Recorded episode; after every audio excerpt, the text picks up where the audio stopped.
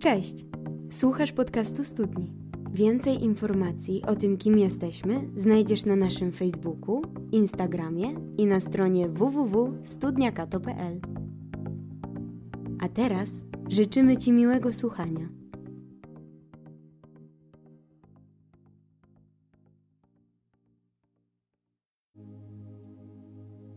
Amen! Amen, amen. Cześć i czołem! Bardzo się cieszę, że jesteście z nami tutaj w studni. E, Mam nadzieję, że poczujecie się jak u siebie w domu, jak u Pana Boga za piecem, czy jakoś tak. Nie wiem, czy macie jeszcze piece w domu. Ma ktoś piec w domu? Taki kaflowy, duży. O, jest, jed- jedna osoba. Super, super. Bo mam nadzieję, że u, jak u siebie za piecem się dzisiaj z nami poczujesz. E, Słuchajcie, świeża historia. Świeża historia. Wczoraj wziąłem do ręki jedną z książek, którą mam na półce, ale nigdy w życiu do niej nie zaglądałem. Najprawdopodobniej y, dostałem ją od cioci na jakieś urodziny czy na coś takiego. Położyłem ją na półkę i kompletnie o niej zapomniałem. E, wziąłem ją wczoraj do ręki. E, Zacząłem czytać. Doszedłem do wniosku, że ta książka jest genialna. Nie wiem, czy, czy, czy lubicie, czy macie taki czasami dreszczyk emocji, jak otwieracie książkę i ona was tak wsysa, tak wciąga i jakby już nie ma szans, żeby się od tej książki odkleić. Można sobie to przełożyć na film, jeśli ktoś jest bardziej filmolubny, że tak powiem. E, W każdym razie nie ma szans, żeby się od tego filmu przynajmniej na jakiś czas odkleić. Ja tak miałem. Miałem wrażenie, że z każdą kolejną stroną, kiedy czytam tą książkę, to jakby mój mózg się rozszerza w zawrotnym tempie, że tam jest taka dawka informacji, że po prostu szok. E, Strasznie się tą książką zajarałem. No i czytałem, czytałem. Z tyłu książki dorwałem się do biogramu autora. I wiecie, przeczytałem ten biogram i sobie pomyślałem, wow, co za gość. To jest jakaś w ogóle, y, to jest, to jest jakaś złota żyła inspiracji, ten człowiek. Niesamowite. Wiecie, od razu chciałem dowiedzieć się o nim czegoś więcej, więc y, wrzuciłem jego nazwisko w Google'a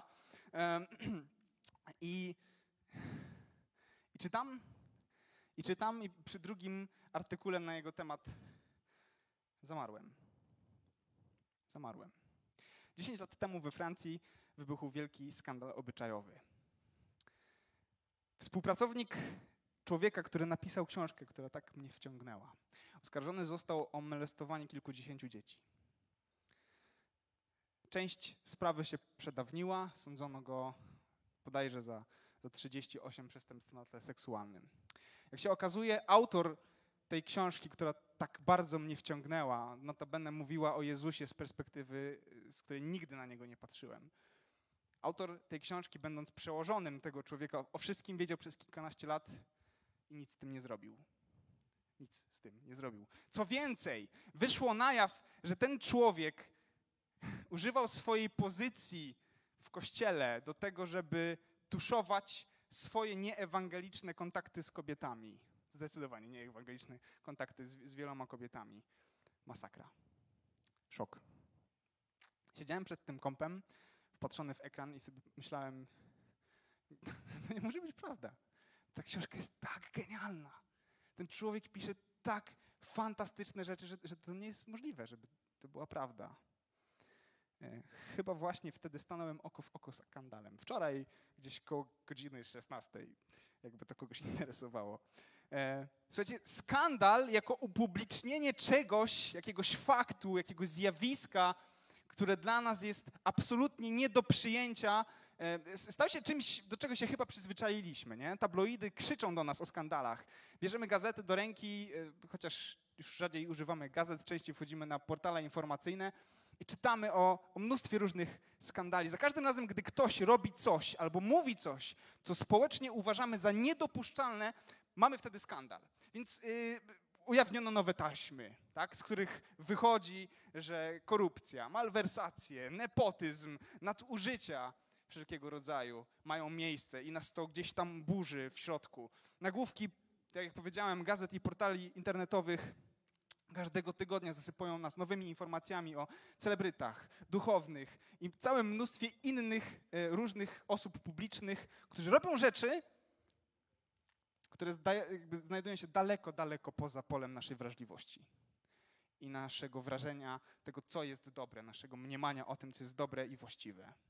Wiecie, y, wydaje mi się, że, że chyba już, nie wiem jak wy, ale ja, ja wykształciłem jakieś, jakąś taką skandaloodporność. E, można mieć COVID-odporność, można mieć też skandaloodporność. Że, że jakby te, te nagłówki gazet już coraz rzadziej do mnie gdzieś tam głębiej trafiają, nie? Wy też tak macie? Czy tylko ja tak mam? Czy jakby one już coraz mocniejszych trzeba środków użyć, żeby dotrzeć do mnie. E, ale wiecie, tak sobie myślę, najtrudniej jest wtedy, kiedy wychodzi na jaw skandaliczna postawa kogoś, kto był dla nas jakimś autorytetem. Kogoś, kogo uważaliśmy za jakiegoś takiego swojego życiowego, wiecie, przewodnika.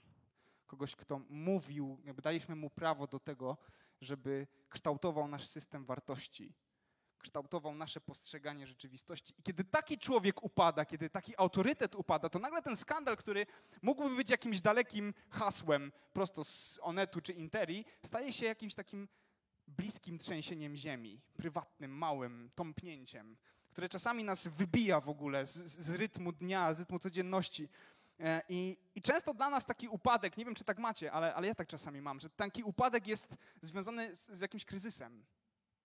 Nie, bo, bo siedzę sobie i zastanawiam się, czy, czy to dobrze, że zaufałem temu człowiekowi? A może kompletnie nie? Może kompletnie nie. Więc wydawało mi się, że wszystko to mam poukładane i nagle znalazłem się w samym środku chaosu, jakichś dziwnych emocji, wątpliwości, które wynikły z tego, że ten człowiek sprzeniewierzył się temu, co mówił. Stanął w opozycji do tego, co wydawało się zawsze jest z nim związane, tego, co jest dobre. Wiecie, czasami pojawia się taka refleksja właśnie, czy, czy dobrze zrobiłem. A może wręcz czasami doprowadzają nas takie sytuacje do absolutnego rozgoryczenia, e, do tego, że, że jesteśmy rozbici, zniszczeni wręcz wewnętrznie, bo, bo to był dla nas ważny człowiek. Chyba każdy w pewien sposób przyszedł, przychodzi coś takiego w momencie, w którym odkrywa, że jego rodzice nie są idealni. Jest taki moment, nie? Życia, że jakby rodzice, y, było pięknie i nagle jest bum i nie do końca jest aż tak pięknie, jak nam się wydawało, bo byliśmy dziećmi. E, a potem przenosimy to na nasze autorytety. Więc może w takich chwilach jesteśmy, czujemy się oszukani, rozgoryczeni i rozbici. E, życie miało być piękne, a wyszło jak zawsze. I potem kolejny pada autorytet, i kolejny, i świat się kręci. I wiecie, Jezus nigdy w życiu nie popełnił skandalu obyczajowego, żeby nie było. Okay? E, nigdy nikt nie napisał o tym, żeby Jezus dokonał czegoś, co byłoby skandalem obyczajowym. Jezus nie brał łapówek. Jezus nie kradł. Ba, nawet podatki płacił również za innych. Super sprawa. Nie obstawiał Jezus stanowisk niebiańskich napalonymi na to współpracownikami i ludźmi, jakby, których znał. Czyli tutaj też zero skandalu w tym obszarze. Więc można by było spojrzeć na Jezusa i pomyśleć sobie, wzór cnót wszelakich. Nieprawdaż? Tak? Jesteście, jesteście ze mną? Tak? Okej. Okay. E, więc dziś e, wielu, gdy myśli o Jezusie, wiecie, widzi w nim takiego faceta z obrazka. Uśmiechnięty, białe ząbki, e, taka aura piękna, jakby dało się poczuć to, co na obrazku, to jakieś, jakaś woń fiołkowa. I mamy takie wyobrażenie, że Jezus zszedł przez życie i tą swoją taką wcieloną cierpliwością łagodził każdy spór, wprowadzał pokój i dobro wszędzie dookoła. Więc mogłoby się wydawać, że o kim jak o kim, ale o Jezusie nie można powiedzieć, że jest skandalistą, a że jego życie było skandalem. Może jakby, może to nie do końca tak. Więc może mogłoby się wydawać, że, że, że studnia gra w clickbaity. że was wkręcamy.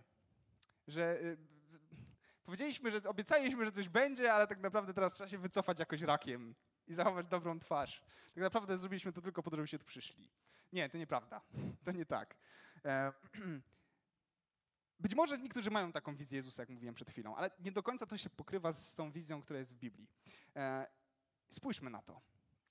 E, spójrzmy na to z perspektywy, słuchajcie, uczniów na, na, na chwilę, którzy doskonale znali te uczucia, o których mówiliśmy przed chwilą. To rozgoryczenie, rozbicie, ten moment wahania, kiedy zastanawiasz się, czy ja temu gościowi zaufałem, to było dobre, czy nie. Oni doskonale wiedzieli, jak smakują te uczucia, jak one wyglądają. W Ewangelii y, Jana w szóstym rozdziale jest taka historia, kiedy Jezus karmi tłumy. Przychodzą tysiące, słuchają Jezusa. Jezus tak patrzy na nich i, i, i sobie myśli, co by było im dać jeść? Jest późno. Mówi to swoim uczniom. Słuchajcie, dajcie im jeść. W końcu znajdują się e, pięć chlebów i dwie ryby. Jezus robi coś niesamowitego, bo z tych pięciu chlebów i dwóch ryb robi kolację dla tysięcy ludzi, którzy go wtedy słuchali. I ludzie to jedzą i sobie myślą, ale czad, ale czad, dostaliśmy jedzenie za darmo. Wiecie, jakby dzisiaj łatwo jest, znaczy łatwo było przed pandemią, e, przyciągnąć studentów na darmowe jedzenie. Nie? Jak, było, jak była impreza z darmowym jedzeniem, to jakby ja chcę tam być. Tak? Ja chcę tam być, bo jest jedzenie za darmo. I tak było, słuchajcie, tam wtedy. Jedzenie za darmo, więc ludzie się najedli i sobie myślą, ale czad, obwołajmy Jezusa królem, może będziemy mieć tak częściej, bo to jest wygodne. Więc idą za Jezusem krok w krok. Jezus w zasadzie trochę uciekając przed nimi, jakby chodzi po jeziorze w nocy, przechodzi na drugą stronę jeziora galilejskiego, ale ci ludzie idą za nim cały czas. W końcu go dopadają, idą do Kafarnaum, siadają w synagodze i jest taki, taka scena, kiedy Jezus mówi do tych ludzi w synagodze. Jezus mówi do nich, ja mogę wam dać chleb, po którym nigdy nie będziecie chcieli już jeść. I wtedy oni jakby szał, nie? Ja chcę takiego chleba. Panie, daj nam takiego chleba. I wtedy Jezus mówi jedno z najdziwniejszych słów, jakie są w Ewangelii, gdyby spojrzeć na to tak pierwszym rzutem oka. Jezus mówi tak. Ja jestem chlebem żywym, który zstąpił z nieba. Jeśli ktoś spożyje z tego chleba, będzie żył na wieki, a chlebem, który ja dam za życie świata, jest moje ciało. I zapada mniej więcej coś takiego. Taka pełna konsternacji cisza. Pewnie niektórzy sobie myślą, chwila, chwila, moment. Przed chwilą dostaliśmy jeść. Czy on nas teraz nakłania do kanibalizmu? Nie? Łączymy fakty? Chyba to coś nie gra. Jezus, słuchajcie, dorzuca do pieca. I mówi tak, kto spożywa moje ciało i pije moją krew, ma życie wieczne, a ja go wzbudzę w dniu ostatecznym. I pije moją krew. Fantastycznie. Fantastycznie. Więc ludzie słuchają tego, nie bardzo złapali, że to jest metafora, że to symbol jest. I sobie myślą, nie, nie, nie, nie, nie, no to nie, to takiego króla nie chcemy. To, to może jednak, to my podziękujemy i wycofują się. I Jezus jakby, wiecie, ten tłum się przerzedza, ludzie odchodzą. Zostaje on i jego uczniowie, którzy mają problem.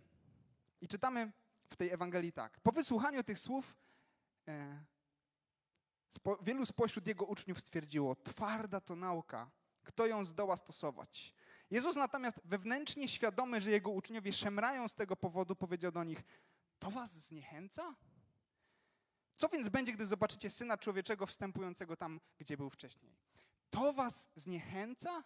Słuchajcie, y, mam wrażenie, że ten, ta, ta forma, którą przyjęli tłumacze, to wyrażenie to was zniechęca, to jest eufemizm zupełny. Bo Jezus mówi tak, y, wtedy kiedy mówi to o zniechęceniu, mówi skandalizo. Nie mamy takiego słowa w języku polskim. To was skandalizuje, to was, jakby to wywołuje w was skandal. Innymi słowy, czy to was prowadzi do zgorszenia? Moglibyśmy powiedzieć. Do zgorszenia? Czym jest zgorszenie? Zgorszenie jest wtedy, kiedy ktoś wywołuje u kogoś obrazę, kiedy proponuje mu coś, co jest jakby za dużo, czym jest za dużo dla człowieka, tego, do którego mówi. Tak? Więc jeśli ja wam dzisiaj sprawił na przykład, że wyjdziecie stąd z przeświadczeniem, że chrześcijaństwo jest do kitu, to wtedy właśnie zrobiłem to. Zrobiłem to skandalizo. Zgorszyłem was. ok? Więc Jezus mówi tutaj, czy to was gorszy? Tak? Używa bardzo mocnego sformułowania. Czy wy chcecie się ode mnie odwrócić? Czy to wywołuje w was skandal? I Jezus mówi do nich, słuchajcie chłopaki, ale to jest dopiero wstęp. Przed nami jeszcze więcej. Co będzie, gdy? Naprawdę? Więc słuchajcie, Jezus wywołuje skandal. Jezus wywołuje skandal. Jezus w pierwszym wieku naszej ery nie był przystojniakiem z obrazka, którego wszyscy traktowali z uwielbieniem, czcią i patrzyli na niego z szacunkiem. Jezus rozpalał społeczeństwo Izraela pierwszego wieku do czerwoności. Z jednej strony cuda, które robił, zapewniały mu olbrzymią popularność, ale z drugiej strony wielu, po pierwsze, nie rozumiało jego historii, ale co więcej, wielu zastanawiało się nad tym, jak się go pozbyć, dlatego że mieli go za kłamcę, heretyka, bluźniercę, człowieka, który naśmiewa się z ich wiary. Przez prawie trzy lata naprawdę wiele tęgich głów rozmyślało o tym, jak się tego gościa pozbyć. Co możemy zrobić, żeby go usunąć? Zanim jednak odpowiemy sobie na pytanie, skąd ten skandal i dlaczego e, ten skandal się pojawił, musimy sobie ustalić jedną rzecz. Okay? To jest ważne, żebyście teraz ze mną byli. Uwaga. Jezus był Żydem. Dobra? Tak? Jezus był Żydem. Żydem nie jest się tak, jak się jest Polakiem, Niemcem, Portugalczykiem, Brytyjczykiem czy Amerykaninem. Tutaj nie chodzi tylko i wyłącznie o przynależność narodową, o korzenie związane z pochodzeniem. Nie chodzi tylko o to, że Jezus był rasy semickiej, więc miał takie ciemniejsze włosy pewnie, e, nie wiem jak, jak zarostem, ale pewnie był ciemniejszej karnacji, miał ciemne oczy, tak, piwne. Nie o to chodzi. Nie chodzi tylko o to, że Jezus mówił określonym językiem. Nie o to chodzi, kiedy mówimy, że Jezus był Żydem. Dlatego, że bycie Żydem nie oznacza tylko i wyłącznie przynależności narodowej, ale oznacza też przynależność religijną. Więc to nie jest tak, że Jezus był Żydem, więc narodowo był Żydem. Jezus był Żydem, owszem, był narodowo Żydem, ale też był Żydem, to znaczy, że był praktykującym wyznawcą judaizmu. To jest bardzo ważna rzecz. E, Jezus był praktykującym wyznawcą judaizmu, więc e, życie i tożsamość Jezusa wpisały się integralnie w wiarę i nadzieję Izraela. Jezus był osadzony w odpowiedniej, w konkretnej kulturze. Jezus mówił w sposób zrozumiały dla ludzi tamtej kultury, nie do nas. On nie używał symboli i, wiecie, metafor naszych, dzisiejszych. On mówił symbolami i metaforami ludzi tamtych czasów. On tworzył wypowiedzi tak, jak tworzyli ludzie wypowiedzi tamtych czasów. Okay? On, on myślał, w sensie konstrukty myślowe, które, które Jezus e, tutaj w Biblii nam proponuje, są konstruktami myślowymi ufundowanymi. O tak, znalazłem się. Ufundowanymi na sposobie e, myślenia żydowskiego, nie naszego. To jest bardzo ważna sprawa. I te fakty pociągają za sobą pewne implikacje. Okay? Jeśli weźmiemy Jezusa, wyrwiemy go z jego kręgu kulturowego i wsadzimy w inny, na przykład nasz, to się okaże, niestety, że przestajemy rozumieć Jezusa. Co więcej, to się okazuje, że tworzymy Jezusa na swój obraz i podobieństwo. Stwarzamy sobie swojego Jezusa. To już nie jest ten Jezus tamtych czasów. To już nie jest ten Jezus, o, mówi, o którym mówi Ewangelia. My go odarliśmy z jego kontekstu kulturowego, z tego, jak on myślał, co robił i jak mówił, tylko wsadzamy go w nasze myślenie, w nasze wartości, współczesne, jakby wiecie, nasze filozoficzne jakieś e, widzimy się. I to kompletnie jest inny Jezus. Stwarzamy nowego Jezusa. Dobra? To jest bardzo ważne. E, I kilka przykładów. Nazistowskie Niemcy w latach 30. przy udziale niemieckiego kościoła, niemieckich chrześcijan, sprawiły, słuchajcie, że Niemiec w latach 30. interpretował Jezusa jako gościa, który miał postawę zwalczającą Żydów, który stał przeciwko wszystkiemu, co żydowskie. Okay? Po co? No wiadomo, mamy Jezusa, tak? Jezus jest autorytetem i nagle ten, okazuje się, że ten autorytet myśli to, co my myślimy, tak? Jesteśmy przeciwko Żydom, więc oni wzięli Jezusa, wyrwali go z kontekstu, postawili u siebie i stwierdzili, patrzcie, on jest argumentem na poparcie naszych tez. Świetnie, on jest argumentem, który buduje naszą ideologię. Fantastycznie. Rozumiecie, o co chodzi? Kompletne niezrozumienie tego, kim był Jezus. I my dzisiaj czynimy to samo. My dzisiaj robimy to samo. Słuchajcie. Liberałowie twierdzą, że przecież Jezus kochał wszystkich. Ergo, każdy związek, w którym jest miłość, nieważne czy to jest poliamoryczny związek, czy panseksualny związek, czy jakikolwiek inny, jest super. Jest w porządku, dlatego że Jezus powiedział, żeby kochać. Wyjmujemy Jezusa z jego kontekstu i wsadzamy w nasz wychodzi nam coś innego. Nie lepsi są konserwatyści, którzy biorą Jezusa i używa, używają Jego słów i Jego myślenia po to, żeby kręcić bicz na liberałów i wsadzać ich do piekła.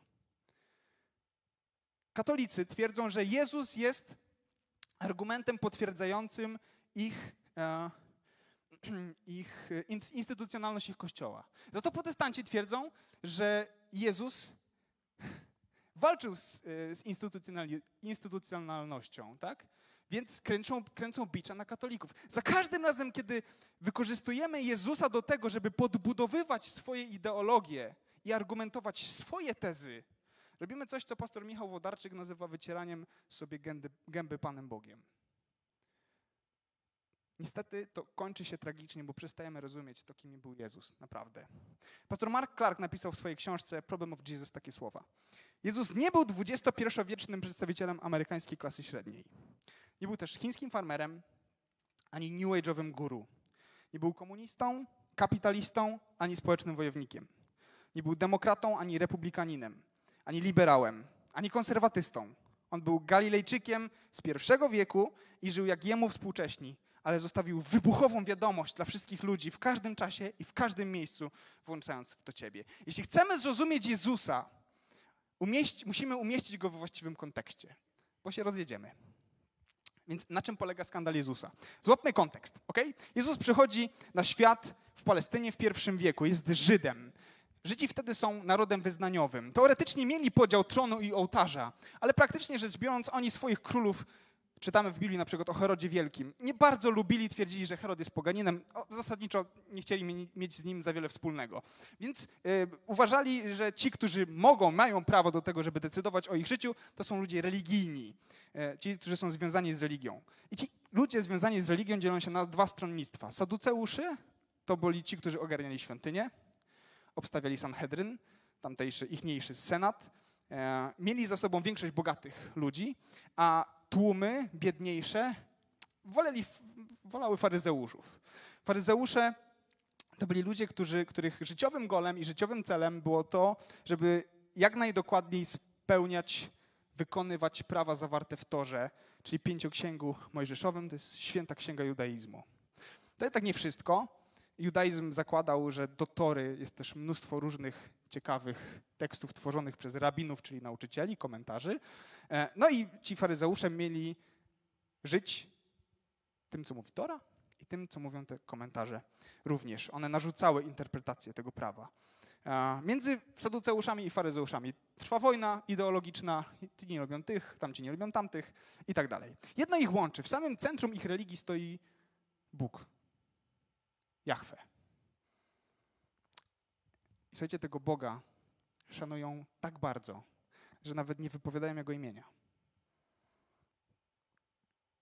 Wszystkie święta państwowe, wszystko to, co weryfikuje, co, co napędza życie Żyda pierwszego wieku, związane jest z Bogiem. Nawet wtedy, kiedy ktoś przekracza magiczną granicę dorosłości, to, to wszystko to, co związane jest z świętem, wiecie, takim żydowską osiemnastką, wszystko to ma charakter religijny. Wszystko, każdy element życia Żyda pierwszego wieku ma charakter religijny. Bóg stoi w samym centrum jego istnienia.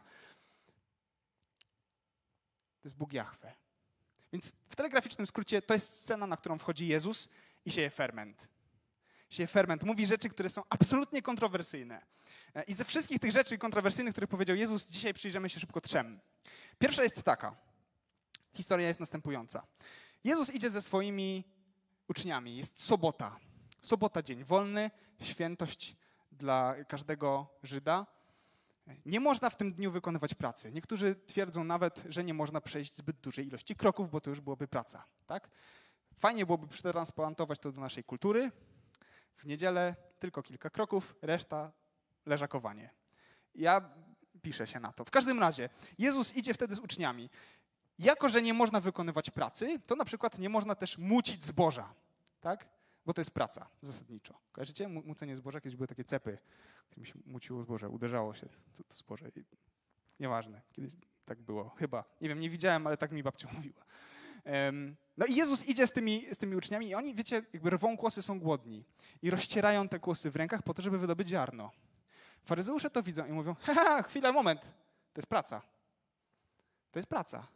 Jezu, ty jesteś takim nauczycielem i tego nie wiesz? No hello, co, co wy robicie? Opanujcie się, chłopaki. Jezus mówi, no chwila no ale oni są głodni. I, I wdaje się z nimi w dyskusję.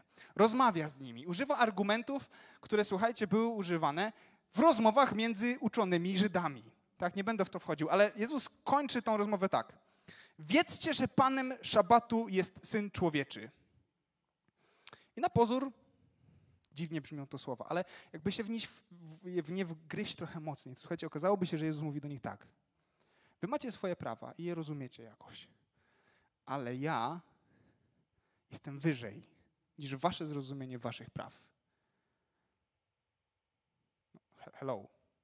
Chyba, coś nie gra teraz, nie? To jest tak, jakbyście coś robili w życiu i bylibyście, bylibyście przekonani, że tak jest najwłaściwiej i tak to trzeba robić. I nagle przychodzi Jezus i mówi, ja ci powiem coś i to, co ja ci powiem, jest ważniejsze niż ty uważasz, że jest ważne.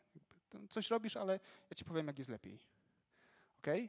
No, rozumiecie? Pewnie wkurzylibyście się, jakby ktoś tak zrobił, nie? Tak? Okej. Fajnie. Więc my, myślę sobie tak, próbuję spojrzeć na Jezusa oczyma tych, e, tych ludzi sobie, oni pewnie myśleli, co za tupet. Kim on jest w ogóle?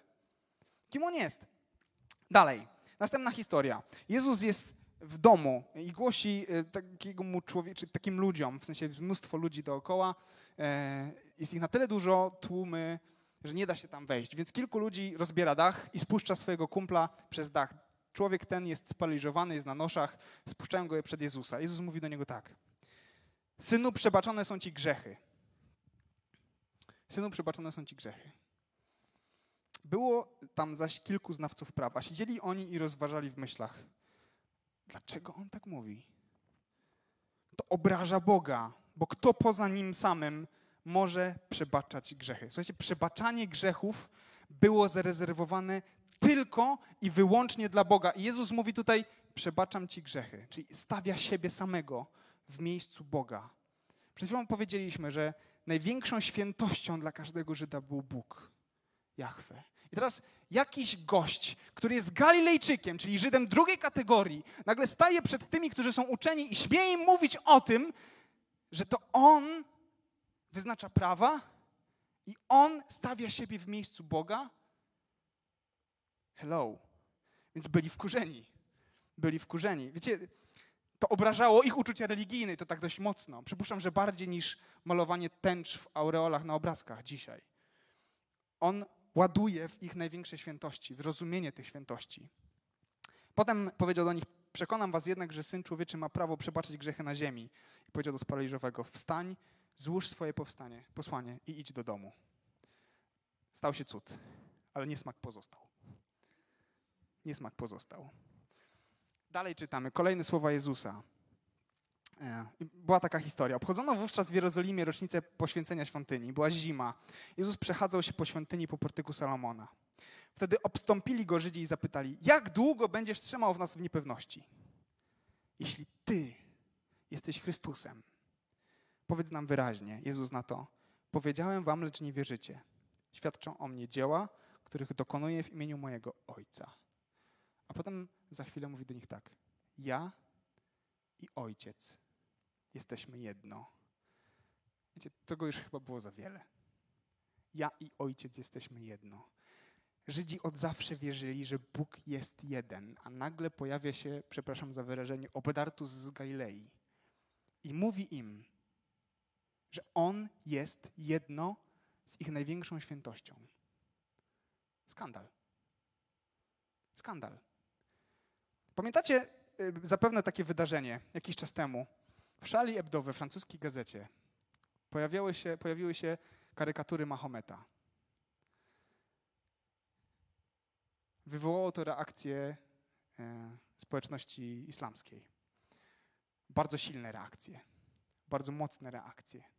Ich uczucia religijne były zaatakowane. Poczuli się zaatakowani, zranieni. Odpowiedzieli atakiem.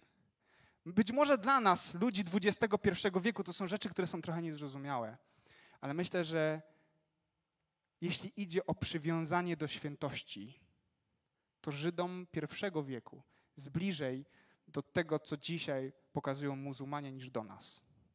Okay? Jeśli chodzi o przywiązanie do świętości, proszę nie zrozumieć tych słów źle.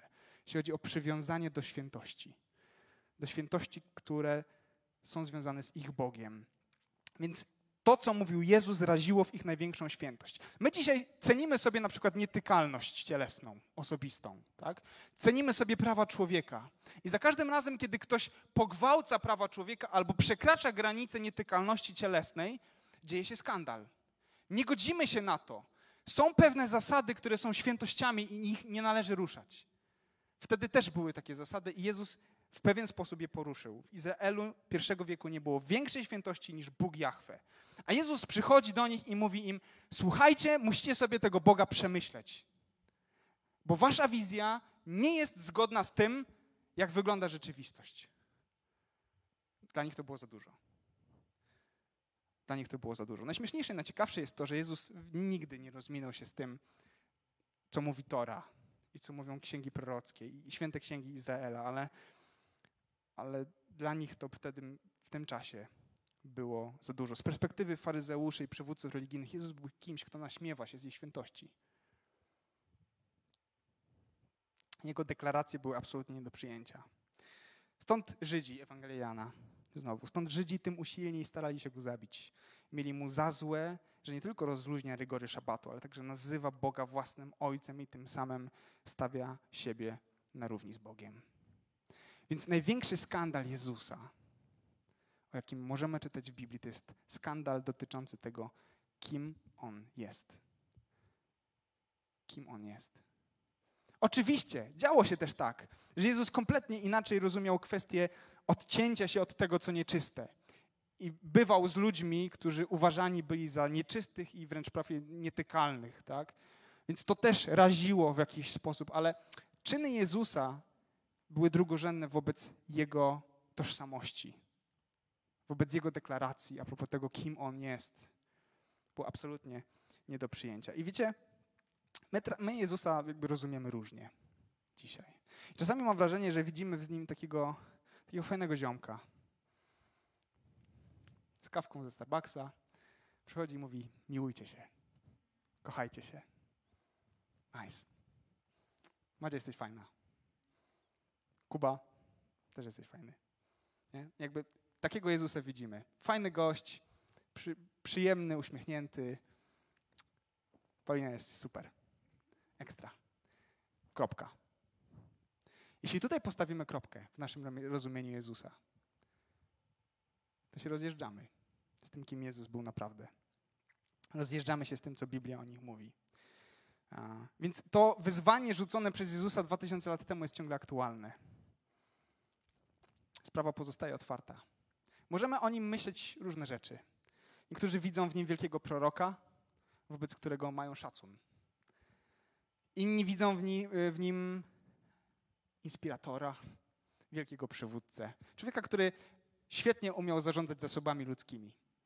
I myślą, ale fajny gość. Inni widzą w nim nauczyciela moralności, krzewiciela wolności, założyciela wielkiej, wielkiej religii. Ale wiecie, to, co myślimy o Jezusie, tak naprawdę nie ma, większego, nie ma większego znaczenia, jeśli rozmijamy się z tym, co On tak naprawdę o sobie mówił. Tworzymy sobie swojego Jezusa na swój obraz i na swoje podobieństwo.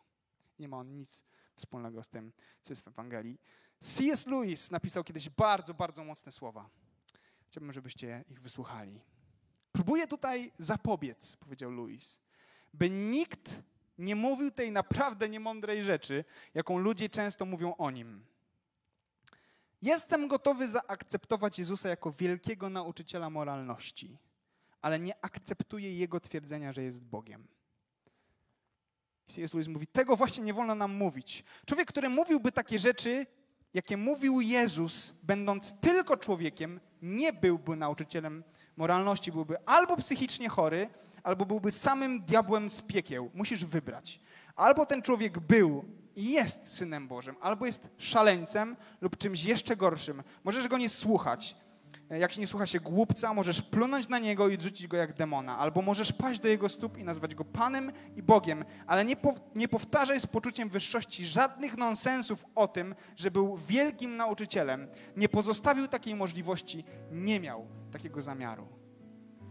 Więc nie da się, logicznie rzecz ujmując, przyjmować tego, że Jezus był kimś wielkim. Jest albo, albo, albo był synem Boga, czyli tym, za kogo się podawał. Albo był po prostu kłamcą. Może był obłąkany.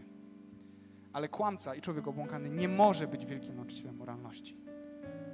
Jeśli nie przyjmujemy tego, co o sobie twierdził, wtedy większość tego, co mówił, jest kłamstwem. Nie możemy nazywać wielkimi nauczycielami, wielkimi liderami i autorytetami ludzi, których nauczanie w większości jest kłamstwem.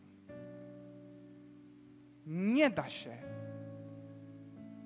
stać w miejscu, w którym mówimy, Jezus był kimś super.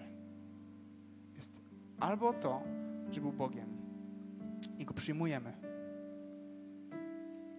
albo to, że był zwodzicielem, kłamcą albo człowiekiem obłąkanym.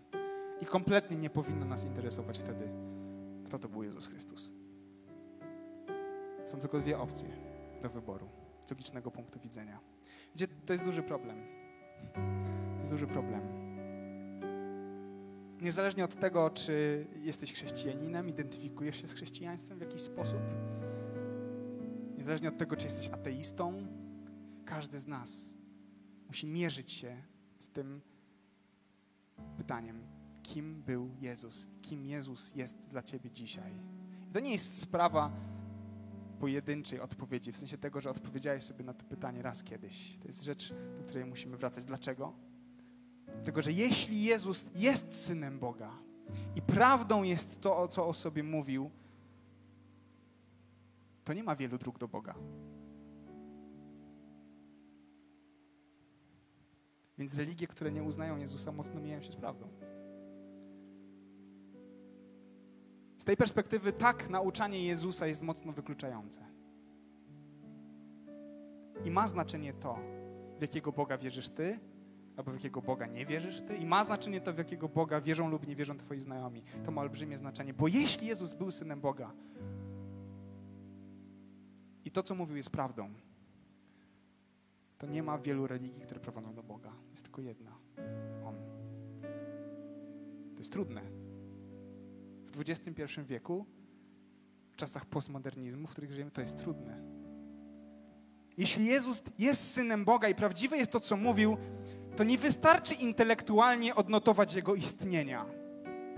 To nie wystarczy przyjąć tylko, okej, okay, Jezus istniał jeśli On faktycznie jest Synem Bożym i jeśli faktycznie prawdą jest to, co mówił, to On chce od nas czegoś daleko więcej. On chce, żebyśmy weszli w interakcję z Bogiem. To jest trudne. Jeśli Jezus był Synem Boga i prawdą jest to, co mówił, to my w konsumpcjonistycznym społeczeństwie nie możemy, nie mamy prawa żyć dla siebie, bo Jezus o tym mówił, że nie masz żyć dla siebie, tylko masz zejść z punktu egocentrycznego działania na swoją korzyść i schylić się nad tym, kto leży na ziemi i nie potrafi sobie w życiu poradzić. To jest trudne. To rzuca nam wyzwania. Jezus nie jest fany gajem, który do nas macha i mówi, hej, jesteście super. Nie, On rzuca nam bardzo trudne kłody pod nogi, w sensie takim rzuca nam wyzwania, z którymi musimy się mierzyć. Ale daje za, w zamian za coś, coś niesamowitego. Jeśli Jezus jest synem Boga i prawdziwe jest to, co mówił, powołany do tego, żeby kochać bezinteresowną miłością. Strasznie trudne.